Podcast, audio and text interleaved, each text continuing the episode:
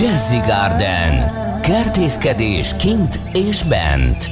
A telefonvonalban pedig állandó szakértőnk Somoskői Klaudia, az útakerthez.hu bloggere van itt velünk. Szia! Sziasztok! Ha jól hallom, egy kicsit náthás a hangot, ezek szerint a kertészek is meg tudnak fázni a jó levegőn, innen is jobbulást mielőtt belekezdünk, jó? Nagyon szépen köszönöm. Na de ez nem akadályoz meg minket abban, hogy beszélgessünk egy kicsit, és általában a Jazzy Garden beszélgetései erősen kötődnek az adott évszakhoz. Kitárgyaltuk már meglehetősen részletesen az őszi tennivalókat, hogy mit csináljunk a kertben, de te most valami mással készültél. Igen, most a kertészetek megteltek gyönyörű tűlevelű örökzöld növényekkel, mm, és akkor ezekről szólnék néhány szót. Na mesélj nekünk, honnan kezdjük? Jó. Ö, hát nem is tudom, talán, hogy mire kell odafigyelni No. ö, a vásárlás előtt. Igen. Ö, Ezek a növények ö, nagyon sokféle méretben ö, fordulhatnak elő. Nyilván, amikor még a kertészetben vannak, akkor kisebbek, még a, a törpe fenyők is, ami azt jelenti, hogy körülbelül ilyen 50 centi átmérőjűek, de nagyon oda kell figyelni, hogy ö, mekkorák lesznek. Érdemes segítséget kérni a kertészetbe, mert lehet, hogy ö, törpefenyő, de akkor is megnőhet két méterre. Egyébként az mondjuk ö, jelzésértékű, hogy ha esetleg ősszel önkéntelen is tűlevelőeket kezdünk el vásárolni, mert hogy olyan őszi hangulatba kerülünk. Szóval ez ennek a szezonja? Igazából ezt akartam kérdezni. Igen, mindenféleképp, hiszen mo- most ö, kell megtöltenünk színekkel a kertünket, hogy ö, télen is ö, te- teljesen más ö, látványt táruljunk elő, el, elénk, ne csak a, a kopasz kert, illetve hogy ezek a növények ö, mm, elsősorban földlabdásak, ilyenkor könnyű őket kiszedni, uh-huh. ilyenkor könnyebb szállítani, szállítani, hogy ne száradjanak ki.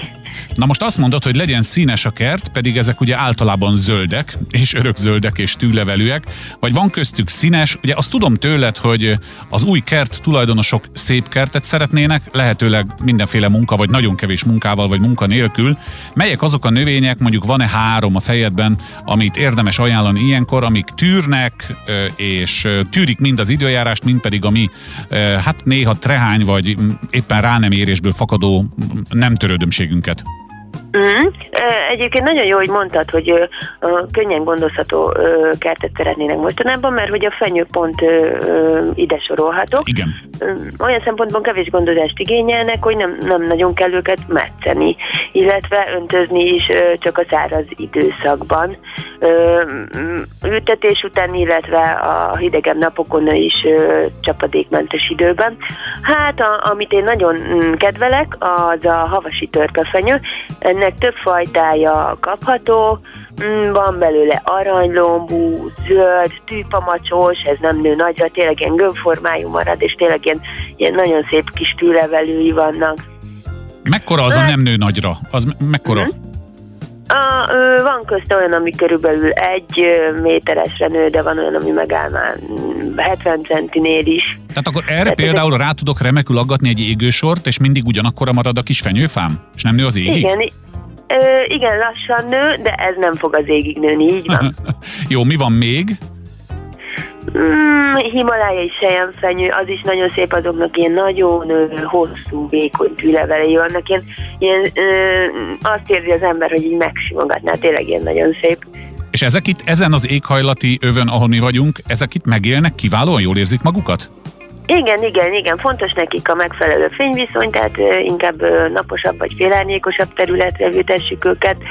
Mm, érdemes télen takarni a tövüket, főleg fiatalabb korban, lehet fenyőkéreggel vagy lombbal, illetve a, a téli ö, öntözésre kell odafigyelni, mert ö, sokszor tapasztalják azt a kertulajdonosok, hogy tavasszal elszáradt ö, fenyő várja őket kinn a kertben. Na hát ez azért van, nem azért, mert hogy megfagyott a fenyő, hanem mert kiszáradt.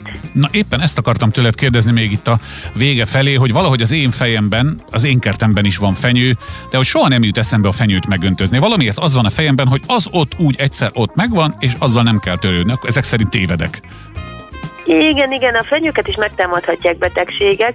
Ö, mm, nem olyan nagyon gyakori, de előfordulhat, viszont hogyha a megfelelő módon vannak öntözve, illetve rendszeresen tápanyagozva, vagy tehát tápanyag utánpótlást ezt megoldjuk rendszeresen, mondjuk évente, akkor, akkor egészséges lesz a fenyőnk nagyon-nagyon-nagyon sok évig.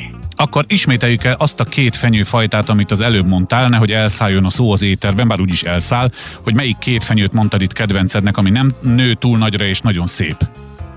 A havasi törpefenyő, ami nem nő túl nagyra, ezt tényleg, tényleg lehet ciklakertekbe, vagy kisebb előkertekbe is ültetni. Havasi törpefenyő, igen. Havasi igen. törpefenyő, igen.